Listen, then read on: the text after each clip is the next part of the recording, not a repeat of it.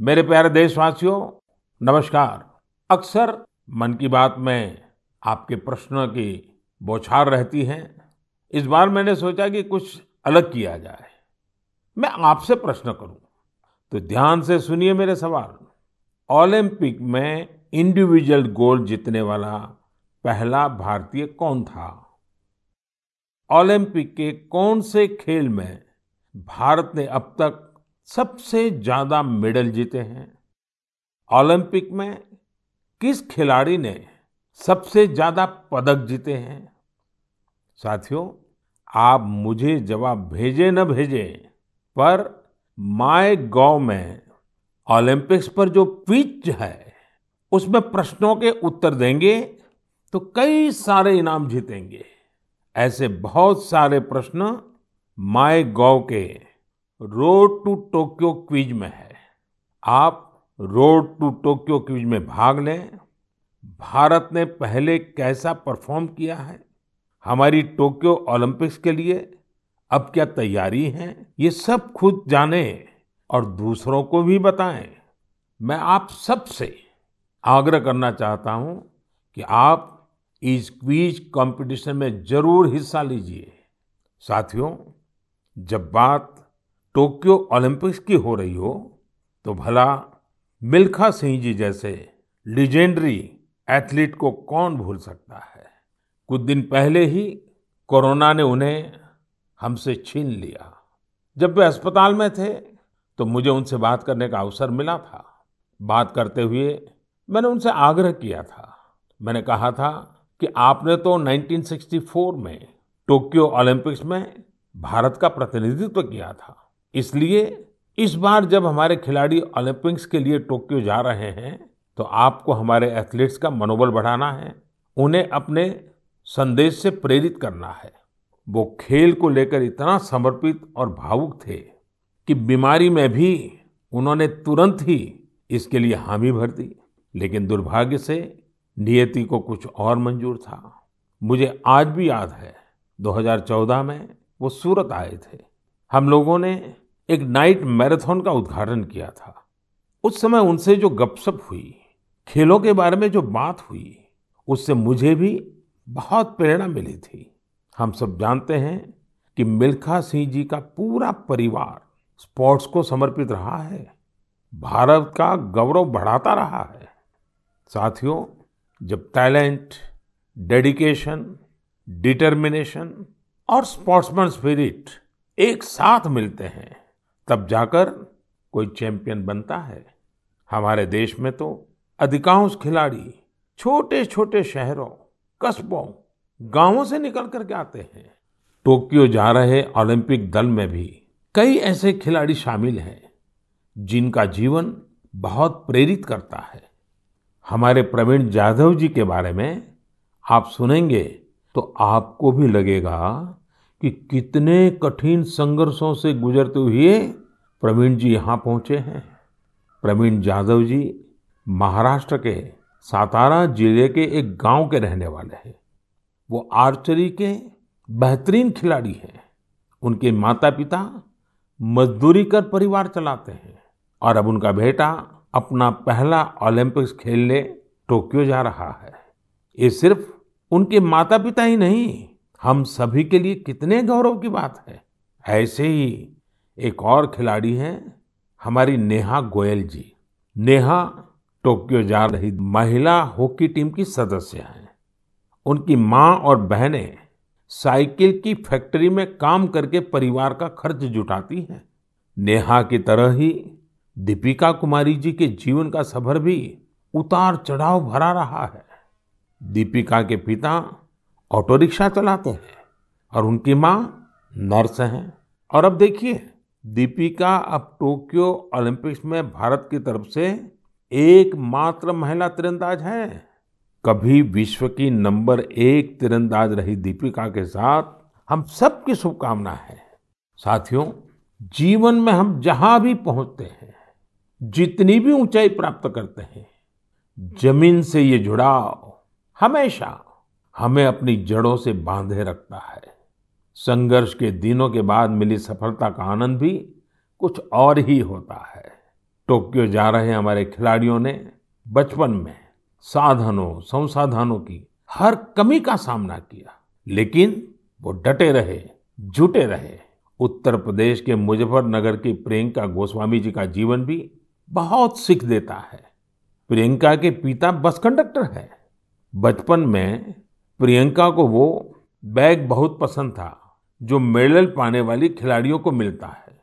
इसी आकर्षण में उन्होंने पहली बार रेस वॉकिंग प्रतियोगिता में हिस्सा लिया था। अब आज वो इसकी बड़ी चैंपियन है। जेवलिन थ्रो में भाग लेने वाले शिवपाल सिंह जी बनारस के रहने वाले हैं। शिवपाल जी का तो पूरा परिवार ही इस खेल से जुड़ा हुआ है। इनके पिता, चाचा और भाई सभी भाला फेंकने में एक्सपर्ट हैं। परिवार की यही परंपरा उनके लिए टोक्यो ओलंपिक्स में काम आने वाली है। टोक्यो ओलंपिक के लिए जा रहे हैं। चिराग शेट्टी और उनके पार्टनर सात्विक साईराज का हौसला भी प्रेरित करने वाला है। हाल ही में चिराग के नाना जी का कोरोना से निधन हो गया था। सात्विक भी खुद पिछले साल कोरोना पॉजिटिव हो गए थे, लेकिन इन मुश्किलों के बाद भी ये दोनों मेंस डबल शटल कंपटीशन में अपना सर्वश्रेष्ठ देने की तैयारी में जुटे हैं। एक और खिलाड़ी से मैं आपका परिचय कराना चाहूँगा। यह है हरियाणा के भिवानी के मनीष कौशिक जी। मनीष जी खेती किसानी वाले परिवार से आते हैं। बचपन में खेतों में काम करते करते मनीष को बॉक्सिंग का शौक हो गया था। आज ये शौक उन्हें टोक्यो ले जा रहा है। एक और खिलाड़ी हैं, सीए भवानी देवी जी। नाम भवानी है और ये तलवारबाजी में एक्सपर्ट है। चेन्नई के रहने वाली भवानी पहली भारतीय फेंसर है, जिन्होंने ओलंपिक में क्वालिफाई किया है। मैं कहीं पढ़ रहा था कि भवानी जी की ट्रेनिंग जारी रहे, इसके लिए उनकी माँ ने अपने गहने तक गिरवी रख दिए थे। साथियों, ऐसे तो अनगिनत नाम है। लेकिन मन की बात में मैं आज कुछ ही नामों का ज़िक्र कर पाया हूँ। टोक्यो जा रहे हर खिलाड़ी का अपना संघर्ष रहा है, बरसों की मेहनत रही है, वो सिर्फ़ अपने लिए ही नहीं जा रहे, बल्कि देश के लिए जा रहे हैं। इन खिलाड़ियों को भारत का गौरव भी बढ़ाना है और लोगों का दिल भी जीतना है। और इसलिए मेरे देशवासियों, में आपको भी एक सलाह देना चाहता हूँ। हमें जाने अनजाने में भी हमारे इन खिलाड़ियों पर दबाव नहीं बनाना है, बल्कि खुले मन से इनका साथ देना है। हर खिलाड़ी का उत्साह बढ़ाना है। सोशल मीडिया पर आप हैशटैग चीयर फॉर इंडिया के साथ अपने इन खिलाड़ियों को शुभकामनाएँ दे सकते हैं। आप कुछ और भी इनोवेटिव करना चाहें तो वो भी ज़रूर करें। अगर आपको कोई ऐसा आइडिया आता है जो हमारे खिलाड़ियों के लिए देश को मिलकर करना चाहिए तो वो आप मुझे ज़रूर भेजिएगा। हम सब मिलकर टोक्यो जाने वाले अपने खिलाड़ियों को सपोर्ट करेंगे। Cheer for India, cheer for India, cheer for India. मेरे प्यारे देशवासियों, कोरोना के खिलाफ हम देशवासियों की लड़ाई जारी है, लेकिन इस लड़ाई में हम सब साथ मिलकर कई असाधारण मुकाम भी हासिल कर रहे हैं।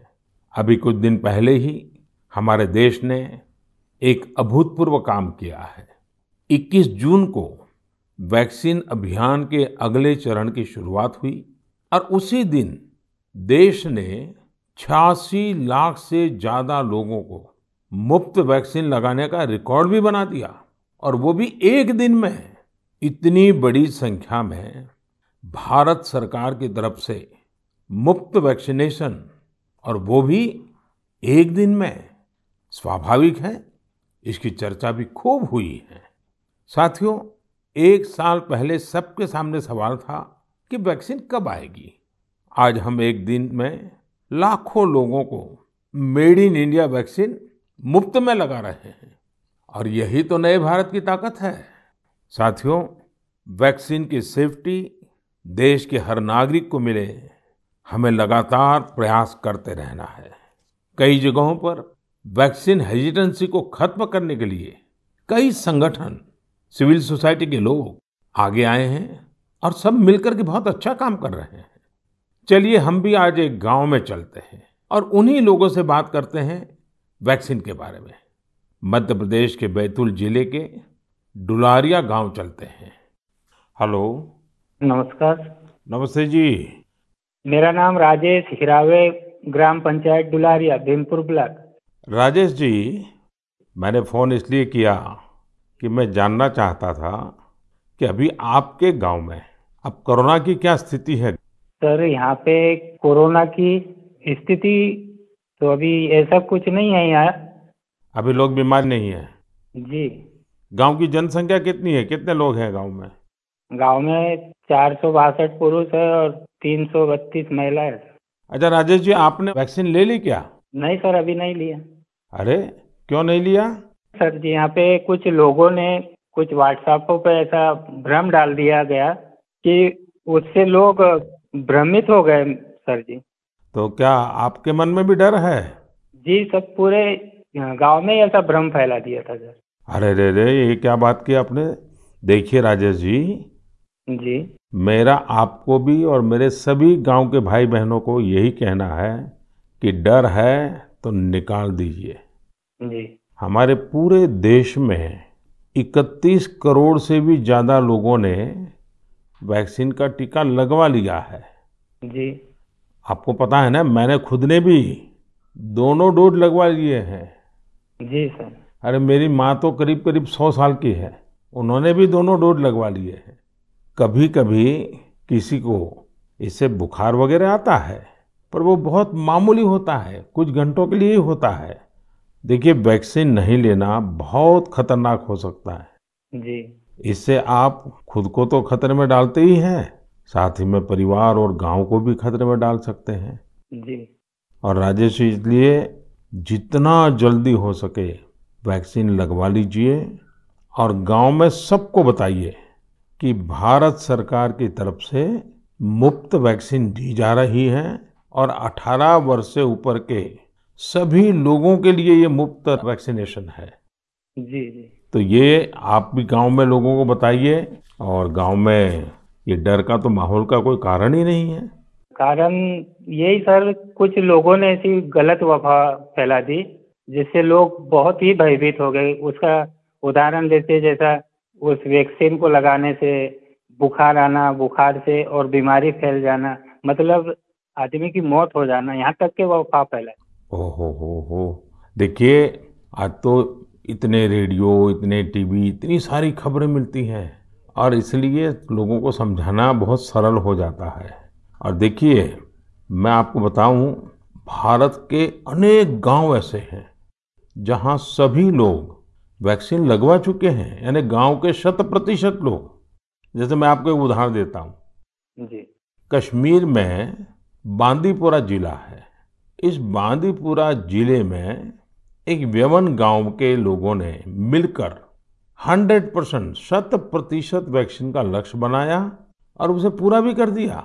आज कश्मीर के इस गाँव के 18 साल से ऊपर के सभी लोग टीका लगवा चुके हैं। नागालैंड के भी तीन गाँवों के बारे में मुझे पता चला कि वहाँ भी सभी लोगों ने 100 परसेंट शत प्रतिशत टीका लगवा लिया है। जी जी। राजेश जी आपको भी अपने गाँव अपने आसपास के गाँव में ये बात पहुंचानी चाहिए और आप भी जैसे कहते हैं भ्रम है। बस ये भ्रम ही है। जी जी। तो भ्रम का जवाब यही है कि आपको खुद को टीका लिखा करके समझाना पड़ेगा सबको। करेंगे ना आप? जी सर। पक्का करेंगे? जी सर जी सर। आपसे बात करने से मुझे ऐसा लगा कि मैं खुद भी टीका लगाऊँगा और लोगों को इसके बारे में आगे बढ़ाऊँगा। अच्छा गाँव में और भी कोई है जिनसे मैं बात कर सकता हूँ? जी है सर। कौन बात करेगा? हेलो सर नमस्कार। नमस्ते जी कौन बोल रहे हैं? मेरा नाम है किशोरी लाल दुर्वे। तो किशोरी लाल जी अभी राजेश जी से बात हो रही थी। जी सर। और वो तो बड़े दुखी होकर के भी बता रहे थे कि वैक्सीन को लेकर लोग अलग अलग बातें करते हैं। जी। आपने भी ऐसा सुना है क्या? हाँ सुना तो हूँ सर वैसा। क्या सुना है? क्योंकि है सर ये पास में महाराष्ट्र है तो उधर से कुछ रिश्तेदारी से जुड़े लोग मतलब कुछ अफवाह फैलाते कि वैक्सीन लेने से लोग सर मर रहे कोई बीमार हो रहे हैं इस तरह लोगों के पास ज़्यादा भ्रम है सर इसलिए नहीं ले रहे। नहीं कहते क्या है? अब कोरोना चला गया अच्छा कहते हैं। जी। कोरोना से कुछ नहीं होता ऐसा कहते हैं? नहीं कोरोना चला गया नहीं बोलते सर। कोरोना तो है बोलते लेकिन वैक्सीन जो लेते हैं उससे मतलब बीमारी हो रहे और मर रहे ये स्थिति बताते सर वो। अच्छा वैक्सीन के कारण मर रहे हैं? अपना क्षेत्र आदिवासी क्षेत्र है सर। ऐसे भी लोग इसमें जल्दी डरते हैं जो भ्रम फैला देते इस कारण से मतलब लोग नहीं ले रहे सर वैक्सीन। देखिए किशोरलाल जी जी हाँ सर। ये अफवाहें फैलाने वाले लोग तो अफवाहें फैलाते रहेंगे। जी। हमें तो ज़िंदगी बचानी है अपने गाँव वालों को बचाना है अपने देशवासियों को बचाना है। और ये अगर कोई कहता है कि कोरोना चला गया तो ये भ्रम में मत रहिए। जी। ये बीमारी ऐसी है ये बहुरूपीय वाली है। जी सर। वो रूप बदलती है नए नए रंग रूप करके पहुँच जाती है। जी। और उसमें बचने के लिए हमारे पास दो रास्ते हैं। एक तो कोरोना के लिए जो प्रोटोकॉल बना है मास्क पहनना साबुन से बार बार हाथ धोना दूरी बनाए रखना और दूसरा रास्ता है इसके साथ साथ वैक्सीन का टीका लगवाना वो भी एक अच्छा सुरक्षा कवच है तो उसकी चिंता करिए। जी। अच्छा किशोरलाल जी ये बताइए जी सर। जब लोग आपसे बातें करते तो आप कैसे समझाते हैं लोगों को? आप समझाने का काम करते हैं कि आप भी अफवाह में आ जाते हैं? अरे समझाए क्या वो लोग ज़्यादा हो जाते सर तो हम भी भयभीत में आ जाते ना सर। देखिए किशोरलाल जी मेरी आपसे बात हुई है। आज आप मेरे साथी हैं। जी सर। आपको डरना नहीं है और लोगों के डर को भी निकालना है। निकालोगे? जी निकालेंगे सर लोगों के डर को भी निकालेंगे सर। मैं स्वयं भी खुद लगाऊँगा देखिए अफवाहों पर बिल्कुल ध्यान न दें। जी। आप जानते हैं हमारे वैज्ञानिकों ने कितनी मेहनत करके वैक्सीन बनाई हाँ, जी सर। साल भर रात दिन इतने बड़े बड़े वैज्ञानिकों ने काम किया है और इसलिए हमें विज्ञान पे भरोसा करना चाहिए वैज्ञानिकों पर भरोसा करना चाहिए और ये झूठ फैलाने वाले लोगों को बार बार समझाना चाहिए कि देखिए भाई ऐसा नहीं होता है इतने लोगों ने वैक्सीन ले लिया है कुछ नहीं होता है। जी। और अफवाहों से बहुत बच करके रहना चाहिए गाँव को भी बचाना चाहिए। जी। और राजेश जी किशोरलाल जी आप जैसे साथियों को तो मैं कहूँगा कि आप अपने ही गाँव में नहीं और गाँवों में भी इन अफवाहों को रोकने का काम कीजिए और लोगों को बताइए मेरे से बात हुई है। जी सर। बता दीजिए मेरा नाम बता दीजिए। बताएँगे सर और समझाएँगे लोगों को और स्वयं भी लेंगे। देखिए आपके पूरे गाँव को मेरी तरफ़ से शुभकामनाएँ दीजिए। जी सर। और सभी से कहिए कि जब भी अपना नंबर आए जी। वैक्सीन ज़रूर लगवाएँ। ठीक है सर। मैं चाहूँगा कि गाँव की महिलाओं को हमारी माताओं बहनों को जी सर। इस काम में ज़्यादा से ज़्यादा जोड़िए और सक्रियता के साथ उनको साथ रखिए। जी। कभी कभी माताएँ बहनें बात कहती है ना लोग जल्दी मान जाते हैं। जी। आपके गाँव में जब टीकाकरण पूरा हो जाए तो मुझे बताएँगे आप? हाँ बताएँगे सर। पक्का बताएँगे? जी। देखिए मैं इंतज़ार करूँगा आपकी चिट्ठी का। जी सर। चलिए राजेश जी किशोर जी बहुत बहुत धन्यवाद। आपसे बात करने का मौका मिला। धन्यवाद सर आपने हम बात किया है। बहुत बहुत धन्यवाद आपको भी। साथियों कभी न कभी ये विश्व के लिए केस स्टडी का विषय बनेगा कि भारत के गाँव के लोगों ने हमारे वनवासी आदिवासी भाई बहनों ने इस कोरोना काल में किस तरह अपने सामर्थ्य और सूझबूझ का परिचय दिया। गाँव के लोगों ने क्वारंटाइन सेंटर बनाए, स्थानीय जरूरतों को देखते हुए कोविड प्रोटोकॉल बनाए। गाँव के लोगों ने किसी को भूखा नहीं सोने दिया, खेती का काम भी रुकने नहीं दिया। नज़दीक के शहरों में दूध, सब्ज़ियाँ, ये सब हर रोज पहुँचता रहे, ये भी गाँव ने सुनिश्चित किया। यानी खुद को संभाला, औरों को भी संभाला। ऐसे ही हमें वैक्सीनेशन अभियान में भी करते रहना है। हमें जागरूक रहना भी है और जागरूक करना भी है। गाँव में हर एक व्यक्ति को वैक्सीन लग जाए, ये हर गाँव का लक्ष्य होना चाहिए। याद रखिए, और मैं तो आपको खास रूप से कहना चाहता हूँ, आप एक सवाल अपने मन में पूछिए। हर कोई सफल होना चाहता है? लेकिन निर्णायक सफलता का मंत्र क्या है? निर्णायक सफलता का मंत्र है निरंतरता। इसलिए हमें सुस्त नहीं पड़ना है। किसी भ्रांति में नहीं रहना है।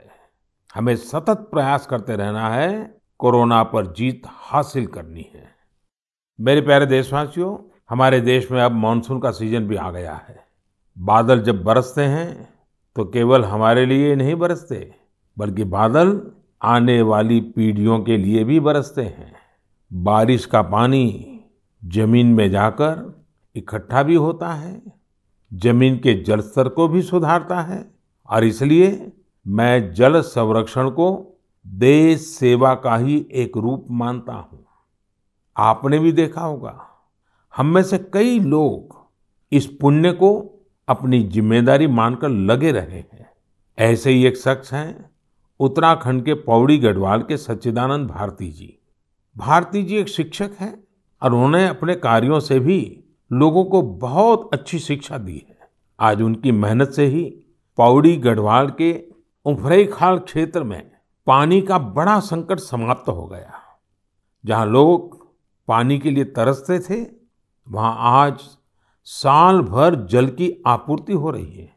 साथियों, पहाड़ों में जल संरक्षण का एक पारंपरिक तरीका रहा है, जिसे चाल खाल भी कहा जाता है। यानी पानी जमा करने के लिए बड़ा सा गड्ढा खोदना। इस परंपरा में भारती जी ने कुछ नए तौर तरीकों को जोड़ दिया। उन्होंने लगातार छोटे बड़े तालाब बनवाए। इससे न सिर्फ़ उफरैंग खाल की पहाड़ी हरी भरी हुई, बल्कि लोगों की पेयजल की दिक्कत भी दूर हो गई। आप ये जानकर हैरान रह जाएँगे कि भारती जी ऐसी तीस हज़ार से अधिक जल तलैया बनवा चुके हैं। तीस हज़ार! उनका ये भगीरथ कार्य आज भी जारी है और अनेक लोगों को प्रेरणा दे रहे हैं। साथियों, इसी तरह यूपी के बांदा ज़िले में अंधाव गाँव के लोगों ने भी एक अलग ही तरह का प्रयास किया है। उन्होंने अपने अभियान को बड़ा ही दिलचस्प नाम दिया है। खेत का पानी खेत में, गाँव का पानी गाँव में। इस अभियान के तहत गाँव के कई सौ बीघे खेतों में ऊँची ऊँची मेड़ बनाई गई है। इससे बारिश का पानी खेत में इकट्ठा होने लगा और ज़मीन में जाने लगा। अब ये सब लोग खेतों की मेड़ पर पेड़ लगाने की भी योजना बना रहे हैं। यानी अब किसानों को पानी, पेड़ और पैसा तीनों मिलेगा। अपने अच्छे कार्यों से पहचान तो उनके गाँव की दूर दूर तक वैसे भी हो रही है। साथियों, इन सभी से प्रेरणा लेते हुए हम अपने आसपास जिस भी तरह से पानी बचा सकते हैं, हमें बचाना चाहिए। मानसून के इस महत्वपूर्ण समय को हमें गंवाना नहीं है। मेरे प्यारे देशवासियों, हमारे शास्त्रों में कहा गया है, नास्ति मूलम अनौषधम। अर्थात, पृथ्वी पर ऐसी कोई वनस्पति नहीं है, जिसमें कोई न कोई औषधीय गुण न हो। हमारे आसपास ऐसे कितने ही पेड़ पौधे होते हैं, जिनमें अद्भुत गुण होते हैं, लेकिन कई बार हमें उनके बारे में पता ही नहीं होता। मुझे नैनीताल से एक साथी, भाई परितोष ने इस विषय पर एक पत्र भेजा है। उन्होंने लिखा है कि उन्हें गिलोय और दूसरी कई वनस्पतियों के इतने चमत्कारी मेडिकल गुणों के बारे में कोरोना आने के बाद ही पता चला। परितोष ने मुझे आग्रह भी किया है कि मैं मन की बात के सभी श्रोताओं से कहूँ कि आप अपने आसपास की वनस्पतियों के बारे में जानिए और दूसरों को भी बताइए। वास्तव में ये तो हमारी सदियों पुरानी विरासत है, जिसे हमें ही संजोना है। इसी दिशा में मध्य प्रदेश के सतना के एक साथी हैं, श्रीमान राम लोटन कुशवाहा जी। उन्होंने बहुत ही सराहनीय काम किया है। राम लोटन जी ने अपने खेत में एक देशी म्यूज़ियम बनाया है। इस म्यूज़ियम में उन्होंने सैकड़ों औषधीय पौधों और बीजों का संग्रह किया है। इन्हें वो दूर सुदूर क्षेत्रों से यहाँ लेकर आए हैं। इसके अलावा वो हर साल कई तरह की भारतीय सब्ज़ियाँ भी उगाते हैं। राम लोटन जी की इस बगिया, इस देशी म्यूज़ियम को लोग देखने भी आते हैं और उससे बहुत कुछ सीखते भी हैं। वाकई एक बहुत अच्छा प्रयोग है जिसे देश के अलग अलग क्षेत्रों में दोहराया जा सकता है। मैं चाहूँगा आप में से जो लोग इस तरह का प्रयास कर सकते हैं, वो ज़रूर करें। इससे आपकी आय के नए साधन भी खुल सकते हैं। एक लाभ ये भी होगा कि स्थानीय वनस्पतियों के माध्यम से आपके क्षेत्र की पहचान भी बढ़ेगी। मेरे प्यारे देशवासियों, अब से कुछ दिनों बाद एक जुलाई को हम नेशनल डॉक्टर्स डे मनाएँगे। ये दिन देश के महान चिकित्सक और स्टेट्समैन डॉक्टर बीसी राय की जन्म जयंती को समर्पित है। कोरोना काल में डॉक्टर्स के योगदान के हम सब आभारी हैं। हमारे डॉक्टर्स ने अपनी जान की परवाह न करते हुए हमारी सेवा की है। इसलिए इस बार नेशनल डॉक्टर्स डे और भी खास हो जाता है। साथियों, मेडिसिन की दुनिया के सबसे सम्मानित लोगों में से एक हिपोक्रेट्स ने कहा था wherever the art of medicine is loved there is also a love of humanity यानी जहाँ आर्ट ऑफ़ मेडिसिन के लिए प्रेम होता है वहाँ मानवता के लिए भी प्रेम होता है। डॉक्टर्स इसी प्रेम की शक्ति से ही हमारी सेवा कर पाते हैं। इसलिए हमारा ये दायित्व है कि हम उतने ही प्रेम से उनका धन्यवाद करें, उनका हौसला बढ़ाएँ। वैसे हमारे देश में कई लोग ऐसे भी हैं जो डॉक्टर्स की मदद के लिए आगे बढ़कर काम करते हैं। श्रीनगर से एक ऐसे ही प्रयास के बारे में मुझे पता चला। यहाँ डल झील में एक बोट एंबुलेंस सर्विस की शुरुआत की गई। इस सेवा को श्रीनगर के तारिक अहमद पटलू जी ने शुरू किया, जो एक हाउस बोट ओनर है। उन्होंने खुद भी कोविड 19 से जंग लड़ी है और इसी से उन्हें एंबुलेंस सर्विस शुरू करने के लिए प्रेरित किया। उनकी इस एंबुलेंस से लोगों को जागरूक करने का अभियान भी चल रहा है। वो लगातार एंबुलेंस से अनाउंसमेंट भी कर रहे हैं। कोशिश यही है कि लोग मास्क पहनने से लेकर दूसरी हर ज़रूरी सावधानी बरतें। साथियों, डॉक्टर्स डे के साथ ही एक जुलाई को चार्टर्ड अकाउंटेंट्स डे भी मनाया जाता है। मैंने कुछ वर्ष पहले देश के चार्टर्ड अकाउंटेंट्स से ग्लोबल लेवल की भारतीय ऑडिट फॉर्म्स का उपहार मांगा था। आज मैं उन्हें इसकी याद दिलाना चाहता हूँ। अर्थव्यवस्था में पारदर्शिता लाने के लिए चार्टर्ड अकाउंटेंट्स बहुत अच्छी और सकारात्मक भूमिका निभा सकते हैं। मैं सभी चार्टर्ड अकाउंटेंट्स, उनके परिवार के सदस्यों को अपनी शुभकामनाएँ देता हूँ। मेरे प्यारे देशवासियों, कोरोना के खिलाफ भारत की लड़ाई की एक बड़ी विशेषता है। इस लड़ाई में देश के हर व्यक्ति ने अपनी भूमिका निभाई है। मैंने मन की बात में अक्सर इसका ज़िक्र किया है, लेकिन कुछ लोगों को शिकायत भी रहती है कि उनके बारे में उतनी बात नहीं हो पाती है। अनेक लोग, चाहे बैंक स्टाफ हो, टीचर्स हो, छोटे व्यापारी या दुकानदार हो, दुकानों में काम करने वाले लोग हों, रेहड़ी पटरी वाले भाई बहन हो, सिक्योरिटी वॉचमैन या फिर पोस्टमैन और पोस्ट ऑफ़िस के कर्मचारी, दरअसल यह लिस्ट बहुत ही लंबी है और हर किसी ने अपनी भूमिका निभाई है। शासन, प्रशासन में भी कितने ही लोग अलग अलग स्तर पर जुटे रहे हैं। साथियों, आपने संभवतः भारत सरकार में सचिव रहे गुरुप्रसाद महापात्र जी का नाम सुना होगा। मैं आज मन की बात में उनका ज़िक्र भी करना चाहता हूँ। गुरुप्रसाद जी को कोरोना हो गया था, वो अस्पताल में भर्ती थे और अपना कर्तव्य भी निभा रहे थे। देश में ऑक्सीजन का उत्पादन बढ़े दूर सुदूर इलाकों तक ऑक्सीजन पहुँचे। इसके लिए उन्होंने दिन रात काम किया। एक तरफ़ कोर्ट कचहरी का चक्कर, मीडिया का प्रेशर, एक साथ कई मोर्चों पर वो लड़ते रहे। बीमारी के दौरान उन्होंने काम करना बंद नहीं किया। मना करने के बाद भी वो जीत करके ऑक्सीजन पर होने वाली वीडियो कॉन्फ्रेंस में भी शामिल हो जाते थे।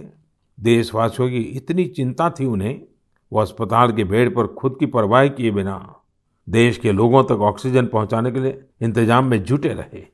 हम सबके लिए दुखद है कि इस कर्मयोगी को भी देश ने खो दिया है। कोरोना ने उन्हें हमसे छीन लिया है।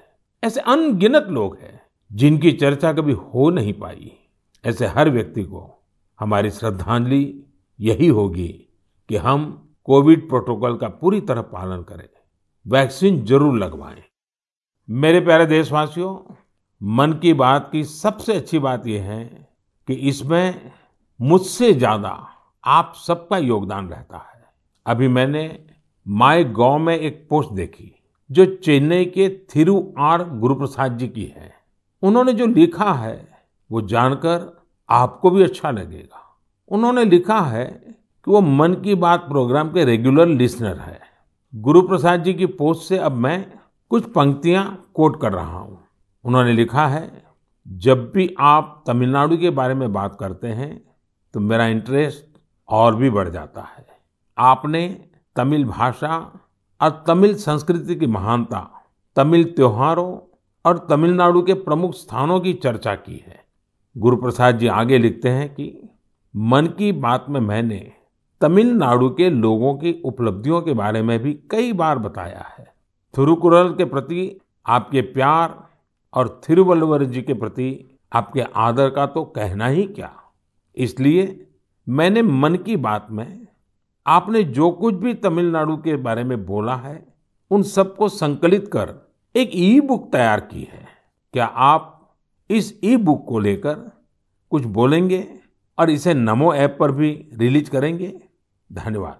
ये मैं गुरु प्रसाद जी का पत्र आपके सामने पढ़ रहा था। गुरु प्रसाद जी आपकी ये पोस्ट पढ़कर बहुत आनंद आया। अब आप अपनी ई बुक में एक और पेज जोड़ दीजिए। नान तमिल कला, चाराक्तिन, पेरिय अभिमानी। नान उलगतलय, पलमयान, तमिल, मोलियन, पेरिय अभिमानी। उच्चारण का दोष अवश्य होगा। लेकिन मेरा प्रयास और मेरा प्रेम कभी भी कम नहीं होगा। जो तमिल भाषी नहीं है, उन्हें मैं बताना चाहता हूँ गुरु प्रसाद जी को मैंने कहा है, मैं तमिल संस्कृति का बहुत बड़ा प्रशंसक हूँ। मैं दुनिया की सबसे पुरानी भाषा तमिल का बड़ा प्रशंसक हूँ। साथियों, हर हिंदुस्तानी को विश्व की सबसे पुरातन भाषा हमारे देश की है, इसका गुणगान करना ही चाहिए। उस पर गर्व महसूस करना चाहिए। मैं भी तमिल को लेकर बहुत गर्व करता हूँ। गुरु प्रसाद जी आपका ये प्रयास मेरे लिए एक नई दृष्टि देने वाला है। क्योंकि मैं मन की बात करता हूँ तो सहज सरल तरीके से अपनी बात रखता हूँ। मुझे नहीं मालूम था कि इसका ये भी एक एलिमेंट था। आपने जब पुरानी सारी बातों को इकट्ठा किया तो मैंने भी उसे एक बार नहीं, बल्कि दो बार पढ़ा। गुरु प्रसाद जी, आपकी इस बुक को मैं नमो ऐप पर ज़रूर अपलोड करवाऊँगा। भविष्य के प्रयासों के लिए आपको बहुत बहुत शुभकामनाएँ। मेरे प्यारे देशवासियों, आज हमने कोरोना की कठिनाइयों और सावधानियों पर बात की। देश और देशवासियों की कई उपलब्धियों पर भी चर्चा की। अब एक और बड़ा अवसर भी हमारे सामने है। 15 अगस्त भी आने वाला है। आज़ादी के 75 वर्ष का अमृत महोत्सव हमारे लिए बहुत बड़ी प्रेरणा है। हम देश के लिए जीना सीखें। आज़ादी की जंग देश के लिए मरने वालों की कथा है। आज़ादी के बाद के इस समय को हमें देश के लिए जीने वालों की कथा बनाना है। हमारा मंत्र होना चाहिए, इंडिया फ़र्स्ट. हमारे हर फैसले, हर निर्णय का आधार होना चाहिए, इंडिया फ़र्स्ट. साथियों, अमृत महोत्सव में देश ने कई सामूहिक लक्ष्य भी तय किए हैं। जैसे हमें अपने स्वाधीनता सेनानियों को याद करते हुए उनसे जुड़े इतिहास को पुनर्जीवित करना है। आपको याद होगा कि मन की बात में मैंने युवाओं से स्वाधीनता संग्राम पर इतिहास लेखन करके, शोध करने, इसकी अपील की थी। मकसद ये था कि युवा प्रतिभाएँ आगे आए, युवा सोच, युवा विचार सामने आए, युवा कलम, नई ऊर्जा के साथ लेखन करे। मुझे ये देखकर बहुत अच्छा लगा कि बहुत ही कम समय में ढाई हज़ार से ज़्यादा युवा इस काम को करने के लिए आगे आए हैं।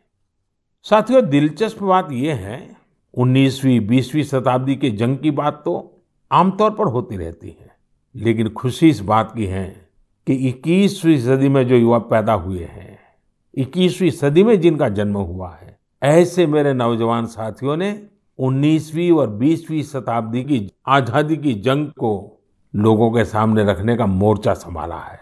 इन सभी लोगों ने माई गॉव पर इसका पूरा ब्यौरा भेजा है। ये लोग हिंदी, इंग्लिश, तमिल, कन्नड़ा, बांग्ला, तेलुगु, मराठी, मलयालम, गुजराती ऐसी देश की अलग अलग भाषाओं में स्वाधीनता संग्राम पर लिखेंगे। कोई स्वाधीनता संग्राम से जुड़े रहे, अपने आसपास के स्थानों की जानकारी जुटा रहा है तो कोई आदिवासी स्वाधीनता सेनानियों पर किताब लिख रहा है। एक अच्छी शुरुआत है।